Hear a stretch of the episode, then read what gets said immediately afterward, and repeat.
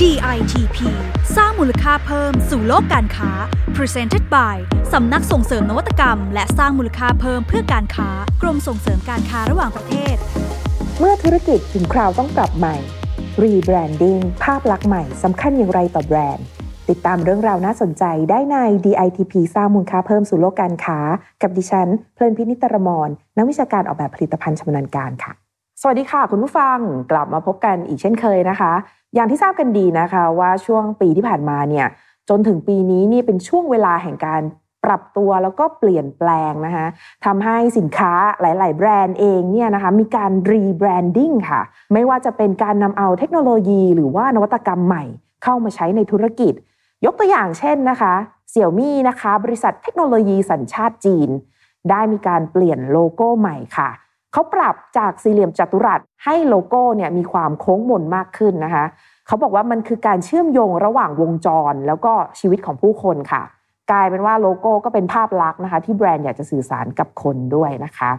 มากันต่อที่ตัวอย่างเคสที่ 2 นะคะ อย่าง Burger King ค่ะ เขาก็มีการเปลี่ยนโลโก้ใหม่เช่นกันค่ะ โดยเขาเนี่ยนะคะ ปัดฝุ่นค่ะ เอาโลโก้เก่ามาปรับฟอนต์ปรับรูปร่าง แล้วก็สีสันเนี่ยนะคะ ให้มีความมินิมอลแล้วก็ทันสมัยมากขึ้นนะคะ นอกจากจะมีการปรับโลโก้แล้วเนี่ย ก็ยังรวมไปถึง experience interior นะคะ รูปแบบของงานดีไซน์ในร้าน รวมไปถึงยูนิฟอร์มของพนักงานเนี่ยนะคะ ให้มันมีความ streetwear มากขึ้น ภาพลักษณ์ใหม่ของ Burger King เนี่ยนะคะ ให้ความรู้สึกถึงความร่วมสมัย แล้วก็ friendlyที่สำคัญค่ะทำให้แบรนด์เนี่ยดูแอคทีฟแล้วก็ยังขึ้นนะคะ เพราะว่าเป้าหมายของเขาเนี่ยอยากที่จะ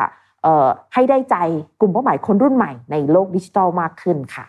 นอกจากนั้นนะก็ยังมีแบรนด์ชั้นนำนะคะ อย่างเช่น ผู้ผลิตรถยนต์ยักษ์ใหญ่ของอเมริกานะคะ อย่าง General Motors หรือ GM นั่นเองนะคะ เขาก็ได้มีการพลิกโฉมนะคะ เปลี่ยนโลโก้ครั้งแรกในรอบ 57 ปีทีเดียว เขาต้องการที่จะปรับภาพลักษณ์องค์กรของเขาค่ะ เพราะว่าเขาต้องการที่จะมุ่งให้ธุรกิจไปสู่ธุรกิจรถยนต์ไฟฟ้าเต็มตัวอีกด้วยค่ะ ตัวอย่างที่พูดกันไปเนี่ยนะคะจะสังเกตได้เลยนะคะ ว่าธุรกิจรอบๆตัวเราเนี่ยหลายคนนะคะมีการเปลี่ยนภาพลักษณ์ เพื่อที่จะให้เกิดภาพการรับรู้นะคะในมุมของผู้บริโภคที่เปลี่ยนไปค่ะ แล้ววันนี้นะคะดิฉันก็มี 2 แบรนด์นะคะที่เขามีการ rebranding ได้อย่างน่าสนใจ แบรนด์แรกที่เลือกมาเล่าให้ฟังในวันนี้นะคะ ก็คือ Karen Dash ค่ะ Karen Dash เนี่ยนะคะเป็นผู้ผลิตปากกาจากประเทศสวิตเซอร์แลนด์ค่ะ โดยตอนแรกค่ะ ธุรกิจของ Karen Dash เนี่ยเขาเป็นผู้ผลิตดินสอนะคะ แล้วก็มีการพัฒนามาสู่การผลิตปากกาชั้นนำระดับโลกค่ะ โดยเมื่อปี 2018 Karen Dash ค่ะ เขาได้เปิดตัวปากการุ่น Karen Dash 849 Nespresso ค่ะคือการร่วมมือกันค่ะระหว่าง 2 แบรนด์สัญชาติสวิตอย่าง Karen Dash ผู้ผลิตเครื่องเขียนนะคะ และ Nestle ค่ะ บริษัทผู้ผลิตอาหารและเครื่องดื่มรายใหญ่ของโลก แล้วปากกากับ Nespresso มาเจอกันได้ยังไงนะคะ อันนี้น่าสนใจปากกา Karen Dash 849 Nespresso เนี่ยนะคะเขาผลิตจากอลูมิเนียมอลลอยรีไซเคิลค่ะ ซึ่งก็คือแคปซูลที่บรรจุกาแฟ Nespresso นั่นเองนะคะปากการุ่นนี้เนี่ยนะคะยังคงรูปทรงหกเหลี่ยมที่เป็นเอกลักษณ์เฉพาะของ c a r e n d a s 849 นะคะ แต่ตัวปากกาเนี่ยมีการสกรีนคำว่า made with recycled Nespresso capsule ค่ะ นอกจากนั้นบรรจุภัณฑ์เนี่ยก็เป็นวัสดุรีไซเคิลนะคะที่สามารถย่อยสลายได้ ประธานของ c a r e n d a s นะคะได้กล่าวว่าความร่วมมือครั้งนี้เนี่ยนะคะสอดคล้องกันกับปรัชญาของ c a r e n d a s ที่ก่อตั้งขึ้นจากการพัฒนาที่ยั่งยืน มีนวัตกรรมแล้วก็ความคิดสร้างสรรค์มากกว่าร้อยปีค่ะ c a r e n d a s เองรู้สึกยินดีที่ได้เป็น partner กับ Nespresso ในการสร้างสรรค์ผลิตภัณฑ์ที่ unique นะคะทำให้เกิดอ c เซสซอรีที่มีความเป็นแฟชั่น เช่นเดียวกันค่ะกับฝั่งของ Nespresso เนี่ยนะคะเขาก็เชื่อว่าการร่วมมือกันในครั้งนี้นะคะ นอกจากจะสามารถนำพาผลิตภัณฑ์ปากกาลูกลื่นที่มีคุณภาพได้แล้วเนี่ยนะคะ ยังสามารถสร้างการรับรู้ต่อการรีไซเคิลแคปซูลของ Nespresso อีกด้วย ก็จะเห็นได้เลยนะคะ ว่าการนำเอานวัตกรรม แล้วก็การออกแบบในการสร้างมูลค่าเพิ่มให้กับสินค้าเนี่ยโดยเฉพาะอย่างยิ่งจากสินค้าเหลือใช้เนี่ยจะสามารถส่งเสริมภาพลักษณ์ที่ดีให้กับองค์กรได้ค่ะ ไร่ไม่จนเนี่ยนะคะ คือกลุ่มเกษตรกรชาวไร่อ้อย ผู้ผลิตน้ำอ้อยสดจากจังหวัดราชบุรีค่ะ ยี่ห้อไร่ไม่จนเนี่ยนะคะ ที่เขาสามารถแปรรูปอ้อยนะคะเพื่อเศรษฐกิจของไทยเป็นเครื่องดื่มที่สามารถสร้างมูลค่าเพิ่มให้กับสินค้าเกษตรของไทยได้ถึง 10 เท่าค่ะ ไร่ไม่จนเนี่ยนะคะ จุดเริ่มต้นของเขาเนี่ยเป็นเกษตรกรปลูกอ้อยส่งโรงงานน้ำตาลค่ะ แต่เมื่อเจอวิกฤตที่รายได้เนี่ยไม่เพียงพอกับรายจ่ายนะคะ ก็เริ่มมีแนวคิดที่อยากจะพัฒนาผลิตภัณฑ์นะคะ ที่แปรรูปจากอ้อยจุดเริ่มต้นของเขานะคะเขาก็เริ่มศึกษานะคะ ว่าพันอ้อยพันไหนที่เหมาะกับการนำมาแปรรูปเป็นน้ำอ้อยนะคะ แล้วก็เริ่มผลิตเป็นน้ำอ้อยส่งขายค่ะ ด้วยแนวคิดที่เริ่มต้นจากการเป็นเกษตรกรค่ะ แล้วก็ไม่อยากเจอปัญหาความจนซ้ำซากนะคะคำว่าไม่จนเนี่ยในความหมายแรกก็คือการที่เกษตรกรผู้ปลูกอ้อยในไร่เนี่ยจะต้องมีรายได้ที่เพียงพอนะคะ ไม่จนในความหมายที่ 2 ก็คือผู้บริโภคที่รับประทานน้ำอ้อย จะต้องได้รับสุขภาพที่ดีก็คือรวยสุขภาพค่ะ จึงเป็นที่มาของคำว่าไร่ไม่จนนะคะ การเดินทางของแบรนด์นะคะ ไร่ไม่จนกว่า 18 ปีนะคะ เขาได้มีการ rebranding ค่ะ พัฒนาผลิตภัณฑ์ โดยใช้เทคโนโลยีการผลิตที่ทันสมัยนะคะ แล้วก็ที่สำคัญค่ะ อันนี้น่าสนใจเขาเอาการออกแบบมาช่วยค่ะทำให้น้ำอ้อยที่เราเห็นขายอยู่ที่ตลาดนัดเนี่ยสามารถเข้าห้างแล้วก็สามารถส่งออกนะคะ เขานำเอาการดีไซน์เนี่ยนะคะ เข้ามาช่วยในการปรับโลโก้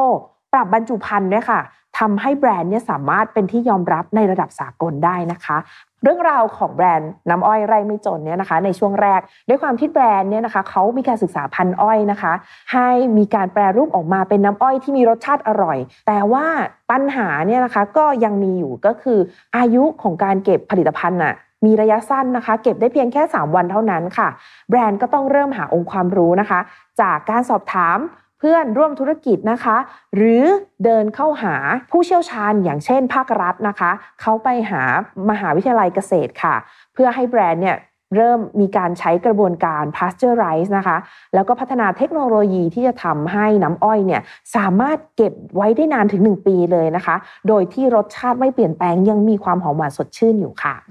เมื่อมีการใช้เทคโนโลยีเข้ามาช่วยนะคะ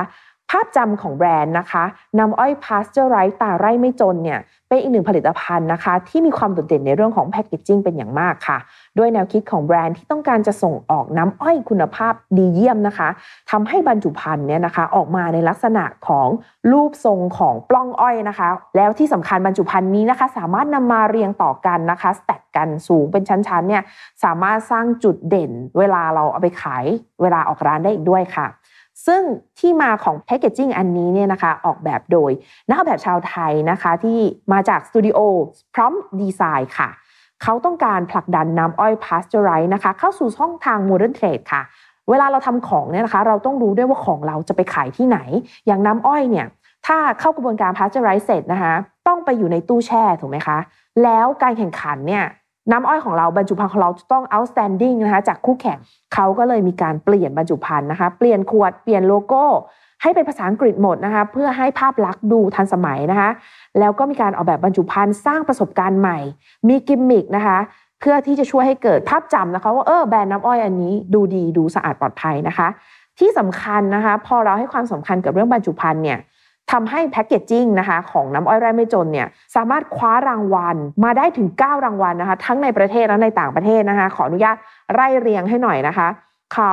ได้รับรางวัลนะคะในประเทศก่อน D-Mark Award นะคะปี 2018 จากนั้นค่ะได้ Good Design Award G-Mark ประเทศญี่ปุ่นนะคะปี 2018 IF นะคะ IF Design Award ประเทศเยอรมนีนะคะ 2018 Core 27 Design Award 2018 Penta Award 2018 ถ้าหากว่าเราอยู่ในวงการการออกแบบบรรจุภัณฑ์เราจะรู้เลยว่า Penta Award เนี่ยก็เป็นรางวัลสุดยอดเลยนะคะของการออกแบบนะคะ ที่มีผู้ส่งประกวดจากทั่วโลกเลยค่ะ ยังไม่หมดนะคะ ยังได้รับรางวัล Prime Minister Export Award 2018 อีกด้วย แล้วก็ยังได้รางวัล A Design Award และก็ Muse Creative Award อีกด้วย เรียกว่าคว้ามาทั่วโลกเลยนะคะ รางวัลชั้นนำในเรื่องของการออกแบบบรรจุภัณฑ์ค่ะ การลงทุนรีแบรนด์ในครั้งนี้นะคะทำให้น้ำอ้อยไร่ไม่จนเนี่ยนะคะ เป็นที่รู้จักแล้วก็สามารถขยายฐานลูกค้าได้อีกด้วยค่ะ จากรางวัลต่างๆนะคะ ก็เป็นเครื่องการันตีนะคะทำให้จากเดิมที่เขาขายได้ แค่อยู่ในไทยนะคะ ตอนนี้นะคะเขาสามารถไปเปิดตลาดได้ที่จีน ญี่ปุ่น อเมริกา เยอรมัน ออสเตรเลียนะคะ แล้วก็ปัจจุบันค่ะ ยอดของการผลิตน้ำอ้อยกว่า 60 ตันต่อเดือนนะคะ สร้างมูลค่าเพิ่มจากการส่งอ้อยให้กับโรงงานน้ำตาลเนี่ยนะคะ ได้มากถึง 10 เท่านะคะ ก็จะเห็นได้เลยนะคะว่าการ rebranding เนี่ยส่งผลให้เกิดกลยุทธ์ปรับภาพลักษณ์แล้วก็พัฒนาแบรนด์ได้อย่างยั่งยืนค่ะ ซึ่งทาง DITP นะคะ เราก็มีโครงการดีๆ ที่พร้อมจะให้ความช่วยเหลือกับผู้ประกอบการค่ะ ที่จะพัฒนาสินค้าของท่านนะคะ เรามีโครงการ DEWA นะคะ Design from Waste of Agriculture แล้วก็โครงการ DEWI ค่ะ Design from Waste of Industry นะคะ ที่เราเนี่ยจะร่วมมือกับผู้ประกอบการนะคะ ที่มีวัสดุเหลือใช้ทางการเกษตร แล้วก็บางคนก็มีวัสดุเหลือใช้ที่เกิดจากภาคอุตสาหกรรมเนี่ยนะคะนำมาพัฒนาศึกษาวิจัยค่ะ แล้วก็นำวัสดุเหล่านั้นเนี่ยมาแปรรูปเป็นนวัตกรรมเชิงสร้างสรรค์ใหม่ๆ กลับเข้าสู่อุตสาหกรรมอีกครั้งนะคะ ด้วยวิธีการต่างๆนะคะ อย่างเช่น reuse upcycling rematerial แล้วก็วิธีอื่นๆนะคะ ที่จะทำให้วัสดุเหลือใช้เหล่านี้เนี่ย ที่เป็นขยะเนี่ยนะคะ กลับมามีชีวิตใหม่ กลายเป็นวัสดุใหม่ เป็นโอกาสใหม่เป็นธุรกิจใหม่อีกครั้งนะคะ ผู้ประกอบการท่านใดนะคะ ที่สนใจอยากจะปรับเปลี่ยนภาพลักษณ์พัฒนาธุรกิจให้ไปได้ไกลมากขึ้นนะคะ สามารถมาสมัครได้นะคะที่เว็บไซต์ www.ditp.go.th หรือ Facebook Fanpage DITP Design ค่ะสำหรับ EP นี้นะคะ ก็หมดเวลาลงแล้วค่ะ คุณผู้ฟังสามารถติดตามประเด็นน่าสนใจในเรื่องของงานออกแบบนวัตกรรม และธุรกิจได้ในพอดแคสต์ DITP สร้างมูลค่าเพิ่มสู่โลกการค้า ซึ่งคุณผู้ฟังนะคะสามารถรับฟังได้ 6 ช่องทางด้วยกันค่ะ ทั้ง SoundCloud นะคะ Spotify Anchor Apple Podcast Google Podcast แล้วก็ YouTube ค่ะสำหรับวันนี้นะคะหมดเวลาลงแล้ว ดิฉันเพลินพินิจกรมรนักวิชาการออกแบบผลิตภัณฑ์ชำนาญการ ต้องขอลาไปก่อนนะคะ พบกันใหม่ EP หน้าค่ะ สวัสดีค่ะ